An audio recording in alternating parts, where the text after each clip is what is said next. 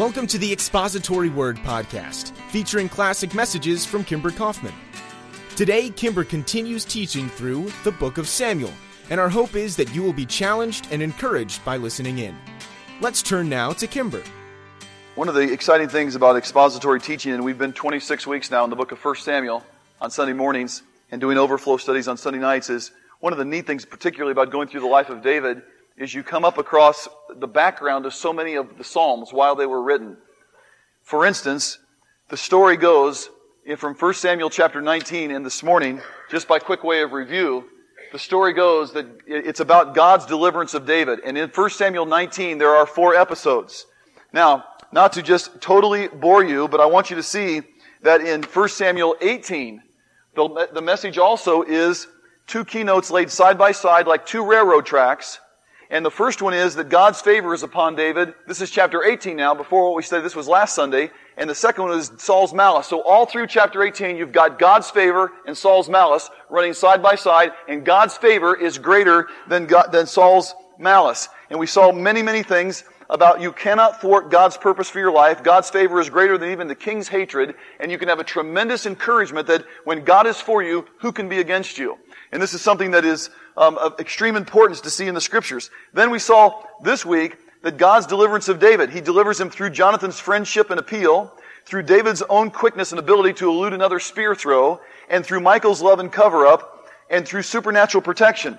Now, I want you to particularly note that we are talking now uh, about past, present, and future aspects of salvation. And when we talk about that, we're talking about salvation, being saved, and will be saved, the three aspects of it. This is the verse that Rick read tonight, that you are saved by grace through faith, and it's once and for all. When you come to Christ Jesus and believe upon Him as a sinner, He saves you. But please listen to me, friends. What so many Christians do not talk about is the continuing being saved of 1 Corinthians or being sanctified of 1 Peter or being glorified of 2 Corinthians 3. And that is the continuing saving work of our Lord Jesus Christ in our lives of His people. Saving you from what? Well, this is being saved from the penalty of sin and becoming one of God's children. This is being saved from the power of sin, and this is the ultimate salvation that'll be forever. And so it is in this area where we see God delivering us and, and sanctifying us and setting us apart for His work in a greater and better way uh, at, at all times. Now, I say that to you because it's during this section of, of Scripture that we see right here. It is, it is during, it is during the after David ducks the spear, he runs home to his home that was in the wall, most likely, and Michal, his wife, who is very suspect as to whether or not she really knew the Lord, Michal, his wife, says to him, You've got to get out of here tonight. I know my father. He's going to kill you. You've got to get out of here. To which he says, All right. And before she lets him out the window on the side of the outskirts of town, the outside of the wall, remember the, the houses were built between the walls, before she lets him out going that side, most likely, he sits down and says, and I don't mean to sound joking about this matter, but he says, wait a minute, and he had some quiet devotions first in which he penned the 59th Psalm. So it was during this time. He's just had a spear thrown at him. He's already been, he's already known that there was a conspiracy that Jonathan told him about, that Saul had told the cabinet members, I want David dead. He already had had two spears thrown at him in chapter 18. He'd already known of Saul's, probably in thinking back on it from a Monday morning quarterback's perspective, he saw there was a whole lot of jealousy from Saul towards him. And now imagine a young man in his 20 years old having the king of Israel and all of the men after you to kill you. And he's running at night, but just before he leaves, he pens the 59th Psalm. Now there's several things I want you to notice about the 59th Psalm if you would, if you would, if you, you should already be there. And that is, um, several things I want you to notice. First off, look at the caption at the beginning. It says, for the director of music. Now, the director of music means that it was given by David to be used in temple worship. We heard for the first time this fall our choir sing. That I, I just loved it. And it was, by the way, th- those choir members, I'm telling you, every Sunday there's an automatic infusion of, of uh, strength into my faith. I, always walk in here one time and just look at you and to see 50 or 60 people here practicing to sing in the choir, it is so incredibly encouraging to me.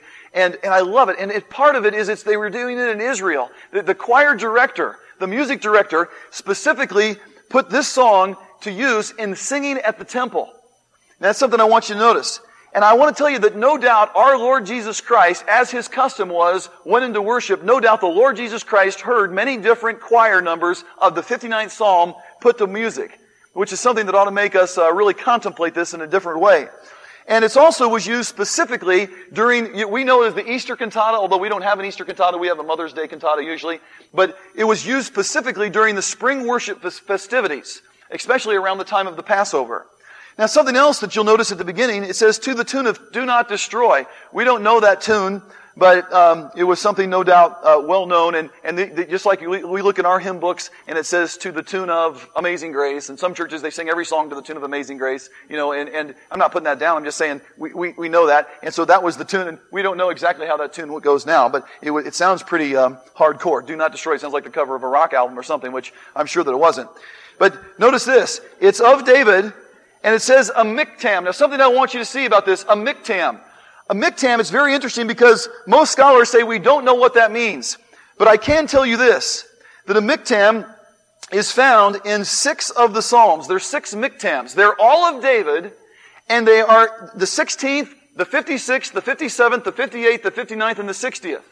And of those Psalms, those miktams, um, it is possibly means to be engraven in the mind and in the heart, to be forever in the memory. And this is, in other words, it's a psalm that you're supposed to always have with you. It's the kind of psalm that should be to you like amazing grace is to the saints in this age, in which we stand up and we sing amazing grace and we have no trouble knowing the words. It's a psalm that you should know the words to in, in, in the time of Israel's worship, and they should be very familiar. Now, of those miktams, I will tell you this. All six of miktams, you see right there what it says. All six of them deal with insecurity. Now, when I say that, I don't mean psychologically the way the word is used now. I mean all six of the miktams, the 16th, the 56th through the 60th, were written not as a confession of sin, not as a confession of, of woe, but a sense of, I'm in trouble, I need your help. They're all, in other words, psalms of deliverance, psalms of asking God for salvation. Now, um, they're also, uh, scholar says that these 16th, 56 through 60, the miktams, were probably originally silent. In other words, these were psalms that were not sung by an individual, but were done silently, especially the first time they were written. And I want you to picture David kneeling by his bed with Michal looking out the window, running back to him and says, they're going to get you. You've got to get out of here tonight. And think of the fear in a young man's heart when he's already had a spear having been thrown at him. And it would be something that, that would be a, a, if you put yourself in the situation, it is certainly something that uh, could be a, a, fearful situation. Now, um, quickly, something else is this. We could ask ourselves this question. How does a godly man handle a difficult situation? A desperate situation? How does a man after the heart of God a man who's been anointed by God and set aside for the ministry, when suddenly his life is in danger, and just stop and think about it. We can all say, oh, Bible characters, they didn't have any trouble with that. They knew they were Bible characters. David didn't struggle. Oh no, just like you and I, when you'd be thrown into a very precarious, very difficult situation, how would you handle it?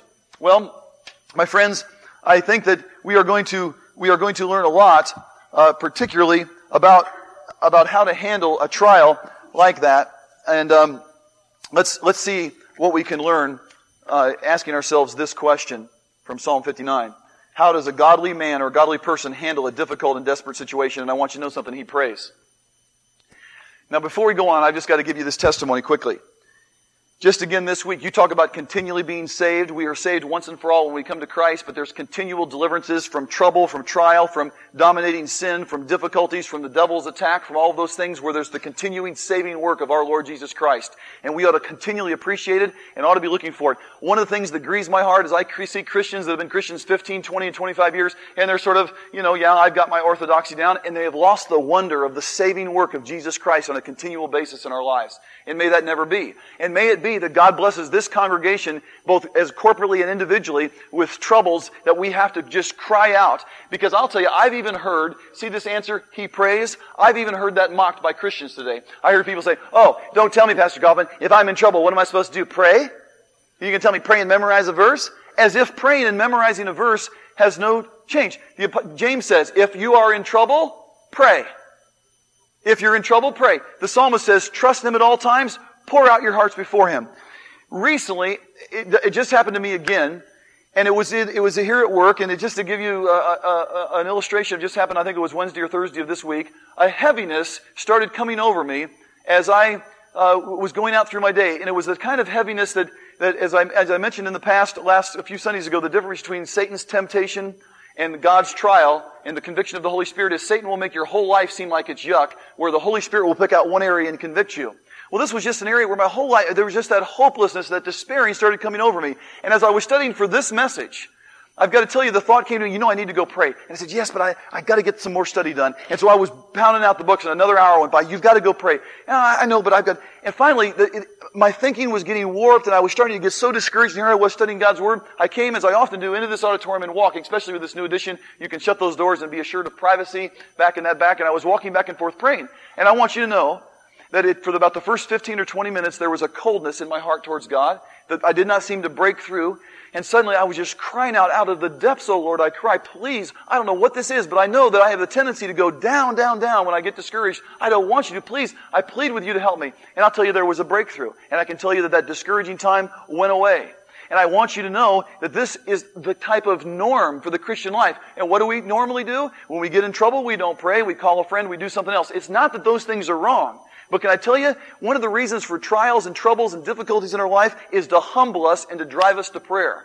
And, and those are one of the reasons, as Whitefield said, Oh, trial, my blessed friend, my, my companion that I need, come to me and drive me into the arms of my Savior.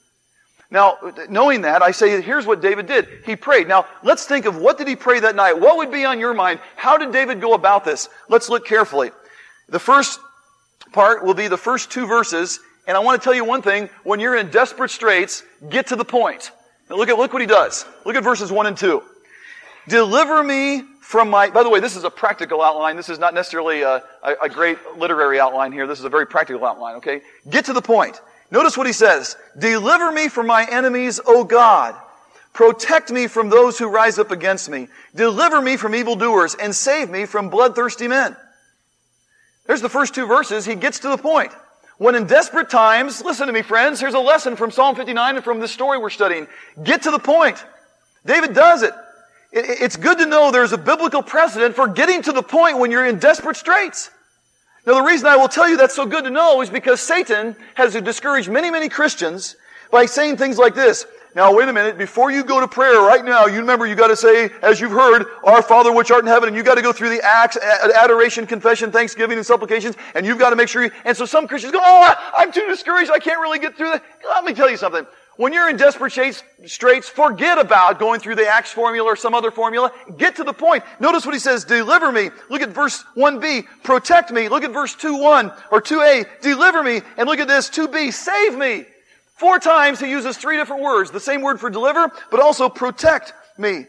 And, and, and, and, the word protect, you know what it means? It says, Lord, I'm in big trouble. Put me up in a secret place on a high shelf where no one can get to me. Please do that. So get to the point. Pour out your heart before God.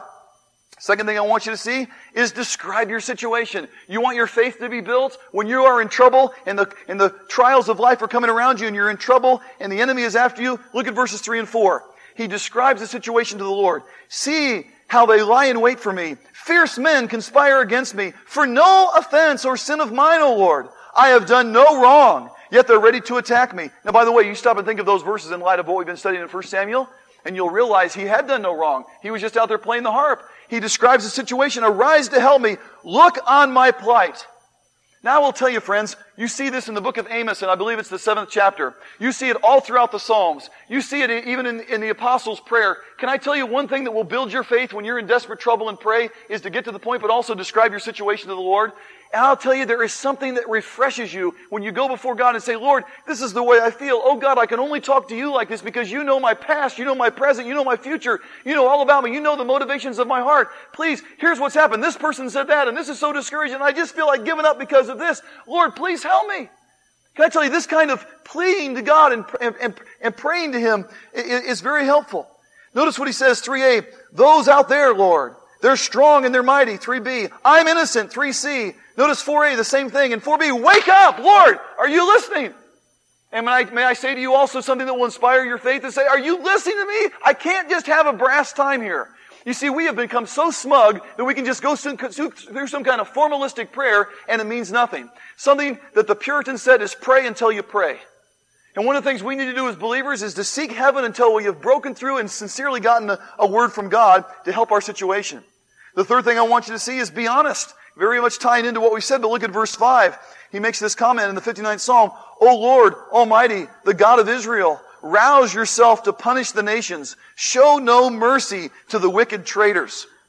Now, um, Possibly, possibly, I don't know, but possibly part of this psalm was written after David became king. A verse like this would make us think so. So some of this might have been written that night. He may have gone back and later, as a poet can do, added some verses. And possibly, if you'll notice verse 5, he's now talking about the nations and showing no mercies, and it seems to have enlarged bigger than just the situation that he was in. And with that being the case, I, I, I, want you to know that honesty is something that is very real, and what he says is this, Lord, take care of my enemies. Now, many, many Christians misunderstand imprecatory prayer. They feel like, oh no, we're supposed to turn the other cheek and you would never pray for God to do something to your enemies. But I want you to see something that again, he says by Calvin Beisner, he is quoting, there are three limits on the use of imprecatory prayer. First, the curses must be firmly rooted in God's standard. You're going to see several more curses in this chapter. But before you go around starting cursing somebody, and I've got in my notes here, be careful, Kim, as you explain this. Because we're not saying, oh, go around and just start cursing everybody. You know, like, I can just see us all eating here. Ha ha, I'm going to go get them, you know. I, I'm taking care of you tomorrow in my devotions, buddy. I'll see you then. You know, I, I don't mean that. But I do mean this. The curses must be firmly rooted in God's standards of righteousness and judgment, not in our own petty opinions or hurt pride. By the way, you cannot believe how many are there, Rich? How many imprecatory psalms are there? Huge amount, okay? Now watch this.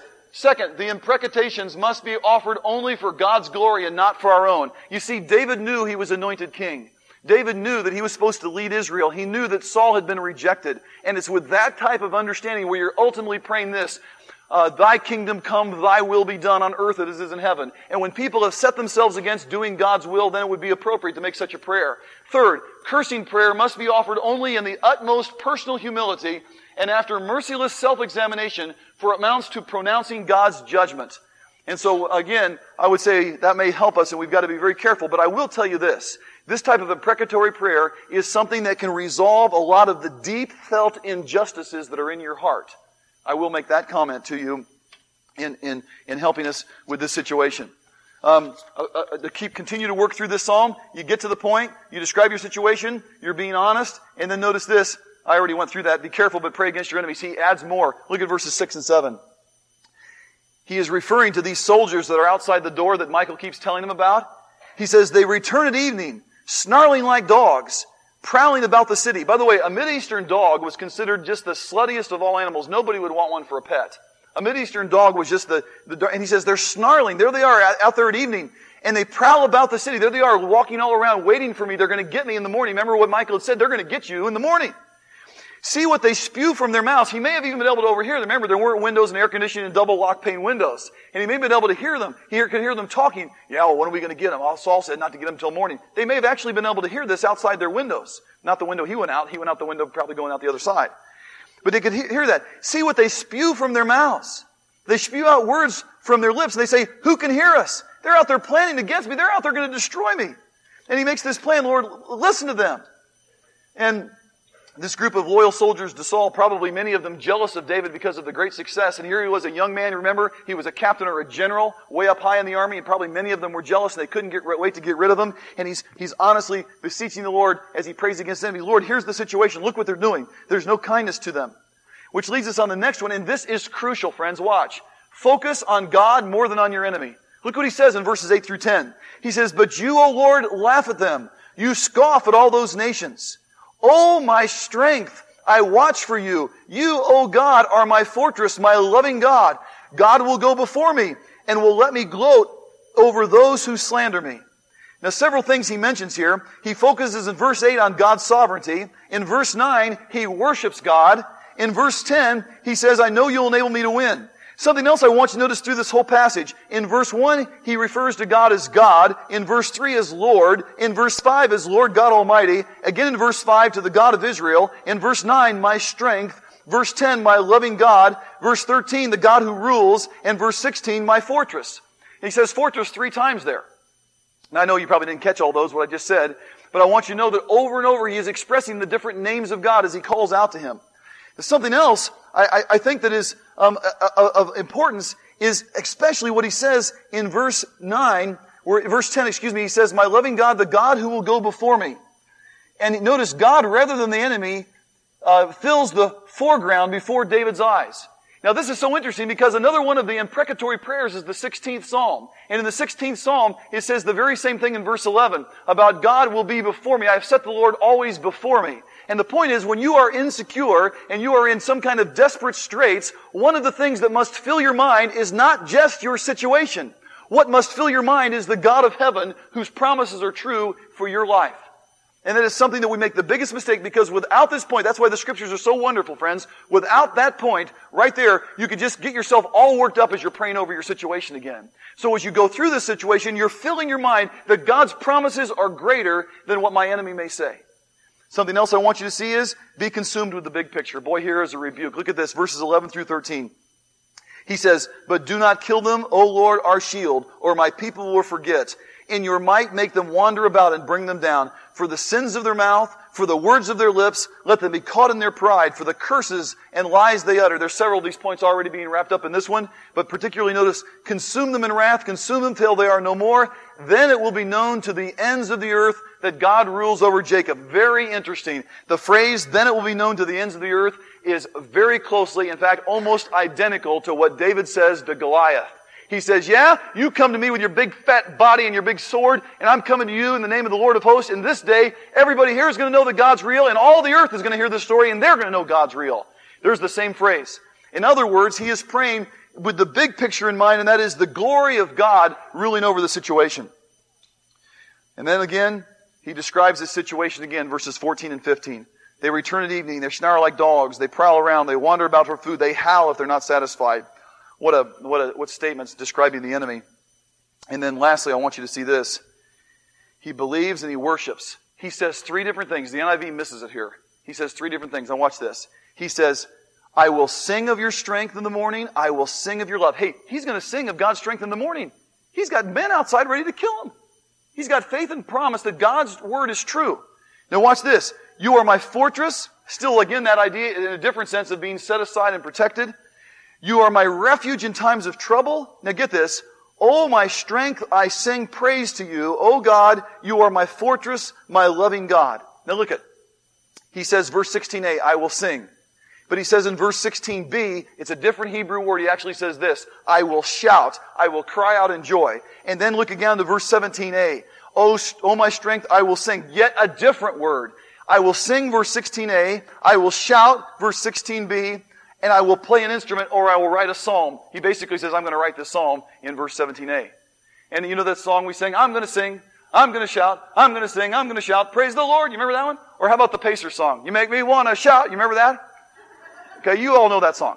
Well, listen, can I tell you, this is basically, a, that's a biblical song to sing. I don't know all of the rest of it, but it is. It's the sense of this, Lord, I am worshiping you. I'm singing to you. I'm going to sound a cry of victory. I'm psalming to you, or I'm playing an instrument to your glory. I'm worshiping you because you're the God that's going to answer my prayer and deliver me.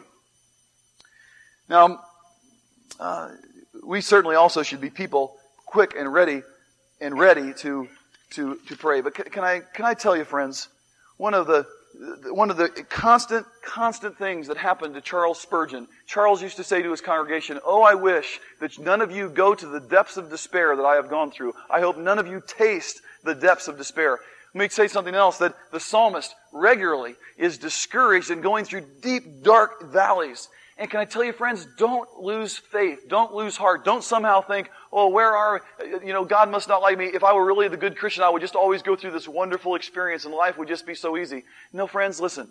One of the reasons is there's downward growth. Remember what the Puritans taught? The, you never hear about it in our churches today. We always hear about is fruit bearing and fruit inspection and those things. But the Puritans taught downward growth, down where the dirt is, down where you're humbled, down where God makes you realize what you really truly are and that is a person that needs to be delivered and saved by Him because if Kim Kaufman is given the chance, every single time he'll mess up. And I'll tell you this, if you're given the chance apart from the Spirit of God, every single time you'll mess up. And that's one of the reasons we need God, the Holy Spirit, presently at work in our life, delivering us and saving us and helping us. Okay, good. I, that, I preached through that a little faster than I wanted, but we've got other things we've got to do here. Sorry about that. And that concludes today's expository word. Please join us again for more classic messages from Kimber Kaufman. Take care.